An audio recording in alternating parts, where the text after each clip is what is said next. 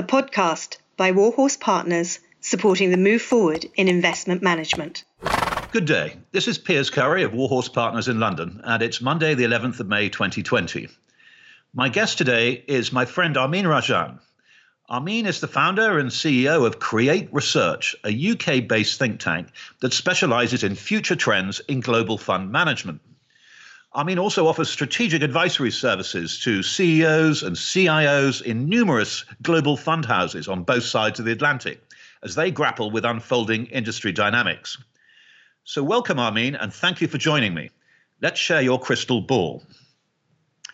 In my last podcast, my International Red Cross and Oxford University crisis friends worried about the economic consequences of corona rather than the medical impact now. Do you share that? I, uh, th- first of all, Piers, thank you very much for inviting me to take a part in this iPod. I feel very privileged. To answer your question, yes, I think we've moved on from a situation where we were very much concerned about protecting human lives to a situation where we are concerned about protecting their livelihoods. In the early year, in the early part of this crisis, we had a situation where you know we weren't sure whether NHS will be able to cope with the uh, mounting fatalities. And we've got to a situation now where NHS seems to be reasonably in control. And at the same time, the economy has been suffering tremendously, as you know. So we've come to a point now where we have to begin to think about striking that very delicate balance between human life and human livelihood. And I think we're at a point where that decision needs to be made. Now, the point is that our scientists know a lot about coronavirus but there is a lot that they also don't know. So we are left in a situation where scientists have to advise and our elected representatives have to make a decision. So we are at the, very much at the mercy of government now in deciding what are the next steps. But we're getting to a situation now where we are inching towards that point where a return to work may be a serious possibility for uh, a selected group of occupations people like construction workers, manufacturing workers, others who work outdoors. So we're, we're getting ready to have a, a gradual uh, return to work, but it's going to take a, a fairly long time, in my view. Uh, there is a lot about this virus that we really don't know. We've only got to look at the situation in Germany, in South Korea, to sort of see that initial success doesn't necessarily mean that everything is downhill from then on they are getting into a situation where you know they're bracing themselves with a second spike. And that's something that we really need to avoid. So as i said it's a very very delicate balancing act that the government has to perform. How satisfied are you with the uk and other news reporting of corona as it affects the investment industry? Okay, I think we need to sort of draw two kinds of distinction. One of them is, you know, as it affects the society, and insofar as it affects the society, most newspapers have given a huge amount of information on, on coronavirus to, to their readers. However, when it comes to investment industry, there has been tremendous variability. For example, if we look at um, a, paper like um, the Times, it has talked a lot about you know the here and now situation, which is helpful. But also, what we need to do is to look beyond the here and now and really sort of think about what life is going to be like for the industry one year, three year, five years down the line. And in that respect, I think uh, one newspaper which really sort of comes to nearest to delivering that is, is the Financial Times. Uh, its coverage has been pretty good, uh, and uh, you know it's also presented a number of forward-looking articles. But one thing which has been conspicuous by its absence is the view of industry leaders. You know, I haven't seen many articles or many interviews which spell out how they see the future. And I think that is a sad omission. Are some active managers still able to add value in this changing world? And which ones appeal to you? Yes, there are some who are able to add value. But what we've found, as in the past, is that, that their performance persistency doesn't really last for very long. You know, they deliver good returns for a year for the first year, and then when you look at their performance in the second year in the third year, uh, you know there is a, a, very quick decay in the in the performance. So we're in a situation where active managers, as they have done in the last decade, they are struggling to deliver good returns, and the the, the, the simple reason is that in in the past, central bank action artificially inflated the asset values. To the point where active management became very difficult indeed because asset values were determined not by the fundamental value of a company, but, but very much by how much money central bank was putting into the economy and into the financial system. Now we got to a situation where that's got even worse. I never thought that I would see or hear the Federal Reserve Bank in, in the States investing in high yield funds or in ETFs. I never thought I would hear that. But we've got to a situation where the distortion of asset values is so significant that active managers are going to, to struggle. And those who are able to deliver in this very surreal environment, it remains to be seen how many of them retain a strong performance persistency. So I think they're in for a difficult ride at the moment. Why do institutions find China and India difficult markets for investment despite their huge growth? The, the reason is the, the governance structures in this country. As you know, in a country like China, most of the listed companies are owned by the government. In India, they're owned largely by rich families. And when it really comes to checks and balances that you need between a company's board and its management and its shareholders, those checks and balances are very, very weak indeed. They certainly are in nowhere in line with what we have here in the West. Now that was okay in the in the first decade of this this century, when China was growing at a double-digit rate. All the emerging market countries were doing extremely well on the back of the super cycle in China. But as Chinese growth has slowed down very significantly from something like 12% per annum to something like 4% per annum, what has really happened is that it's not been possible to price in the governance risks in a way that it was possible to price in when there were super returns. So institutional investors now really worry about governance issues in, in these countries, and that's one of the reasons why they are shying away.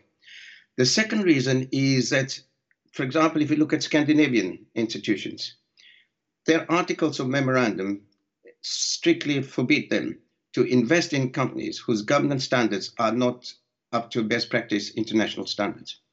And so when it comes to India and China, you know, the fact that they're still growing at a faster clip than the Western countries doesn't necessarily mean that they're going to continue attracting money. The governance is really proving to be their Achilles heel. How do you think investment brands as shorthand and clues for authentic behavior will be? I think when it comes to branding, as we go forward, brand will mean only one thing, and that is a promise kept.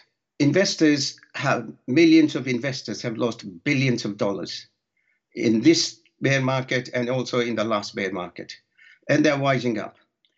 They are not really very interested in companies who are investing huge amounts of advertising dollars. You know, like we had a situation with the New Star here in the UK a few years ago where you saw their posters everywhere uh, in London. Now, what investors really want is, you know, what has been your track record, and how likely is it that you're able to going to be able to replicate your track record? In other words, do you have a good client service function? In other words, do you have good in deep investment capabilities? In other words, do you also have organizational stability? And finally, do you also put your client's interest above your own? So clients are really asking questions about if you're making a promise, if you're writing something on the tin, how good are you going to be at delivering it? So I think brand is going to become very important. But I think brand will be much more not about rhetoric, but it's about outcomes on the ground for the end investors. Will corporate authority reassert itself after lockdown? I very much doubt that. And for a very simple reason the extent of government intervention we have got in the economy at the moment is absolutely unprecedented in the in the uh, post-war situation. The government is now so much part of everyday life, paying wages, bailing out companies, uh, helping out charities. You know, you name it, and everybody is going to the government with a begging bowl at the moment. Government has become such an important part that we are going to see government playing a very significant role in the economic and social life of the country. We also have seen many fault lines revealed by this corona crisis, like the inequalities in health conditions and health provisions in different parts of the country. We have a government, a conservative government, which promised to level up the living standards in the in the UK across the across the board. And so it is very difficult for me to sort of see government retreating and saying, okay, we were just a like a US cavalry arriving on the scene at the time of crisis. The job is done. The fire brigade is going home. It's not going to be like that at home. So I personally see that the turbocharged capitalism of the sort that we saw over the last 40 years, I think that is really going to go into very lower gear, if not into reverse gear. Higher taxes a consequence for all. Will life be the same? Yes, I think that is going to be one of the consequences. Now, as you know, in every major economy, debt monetization has become a big issue. You know, here in the UK, the Chancellor announced measures in excess of 250 billion pounds. I mean, these are staggering sums of money. And the only way that the government can fund that kind of expenditure is really by getting Bank of England to underwrite it. So we're going to see debt monetization in a very significant way. But debt monetization, as you know from history, always ends up in tears. In 1970s, we saw stagnation and we saw inflation. And that's where the term stagflation came into being for the first time. And that resulted as a result of extreme debt monetization. And uh, what the government really wants to do is to avoid that situation. So, yes, rely on debt monetization, but try and minimize that. And the next best thing to do is not to have austerity in a way that uh, George Osborne introduced, but to increase the taxes. And so I am afraid we're going to see increase in taxation in, across a, a, wide spectrum of, of the tax system, particularly wealth taxes, particularly expenditure taxes, and also taxes on higher income people. I don't think the government is um, going to do that as a matter of first choice or the last choice. It's going to be the government's only choice. Taxation is higher taxation is going to be inevitable. You wrote for the Warhorse blog a couple of years back now on six trends. Are they still intact? I think some of them are, but let me remind uh, our listeners about what those trends were. The first one was about changing demographics. Second, about the headlong rise in ESG investing. The third, in rise of multi-asset funds. Fourth, uh, a, a regulatory creep. Number five, fees becoming the north star of investing. And six, the rise of artificial intelligence as the new heartland technology in asset management as I look to the future, I already see that some of these trends are really, if anything, likely to accelerate. For example, I see greater regulatory creep coming in because after every crisis, when people have lost billions of dollars, regulators arrive on the scene and they try and mop up the situation by introducing new rules. I think we're going to see some new rules uh, on um, on illiquid funds and so on. Um, I see fees becoming even a bigger North Star simply because we're now into a low return environment, partly because the previous rounds of QE have borrowed against future returns, and partly because the current recession is really going to be lasting much longer than people are expecting. I see this hole as deeper, darker, and scarier than anything that I've seen before in my lifetime. So investors are likely to be going for funds which cost less. And the whole idea is to rely on fees on a compound basis to improve your return. So fees are going to become much more important. And finally, the artificial intelligence. I can see cost becoming a major, major differentiator in asset industry as, Uh, as active managers struggle to deliver on their benchmarks. They will have to reduce the cost. And artificial intelligence, because it can be applied in every area of the investment value chain, it is likely to be incorporated in front, middle, and back office in this decade. Now, as you know, artificial intelligence is, is very amenable to asset industry because data is the lifeblood of the asset industry. And AI is all about data. So I see those three trends accelerating. Then I also think that um, the trend towards ESG investing is likely to accelerate as well because having seen how dreadful a fat tail event can be, a fat tail event like COVID 19 can be, more and more investors are beginning to think about the next big fat tail event, and that is really going to be global warming. And the latest survey that we're just finishing what we found amongst institutional investors is a renewed interest in ESG investing because they basically sort of say that they really need to future proof their portfolios against these fat tail events. So I see more emphasis now being put on ESG investing. And that really sort of leaves changing demographics and the rise of multi-asset funds. I'm not really sure how, lo- how those two trends are going to play out. On changing demographics, yes, you know, millennials and women investors are going to become the key source of new inflows, but we don't know how they're going to be affected by this crisis. We're going to see huge loss of jobs as a result of automation. And many of these jobs on this occasion are going to be white collar jobs. In the past, technology has focused on blue collar jobs. Now we've come to the white collar jobs. We've got technology which can mechanize human imagination, if you can, if you can think about that. So there are going to be job losses um, amongst um, high income people as well. So I'm not really sure how the demographic trend is going to play out. And I'm not sure about how the multi asset funds are going to play out because we're getting into a situation of low return environment and multi-asset funds in the past haven't really performed that well in a low return environment.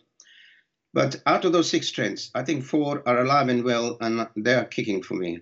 And, and we're going to see acceleration of those trends. Amin Rajan is the author of 21 widely quoted research reports on different aspects of the fund's business. These can be found on his website at create-research.co.uk. Amin has long contributed a series of feature articles to the FT, Sunday Times, Global Investors, and Financial News. Thank you, Amin, for joining us today. Thank you very much for inviting me, Piers. This is a podcast from warhorsepartners.com, supporting the move forward in investment management. Keep galloping on until the next time.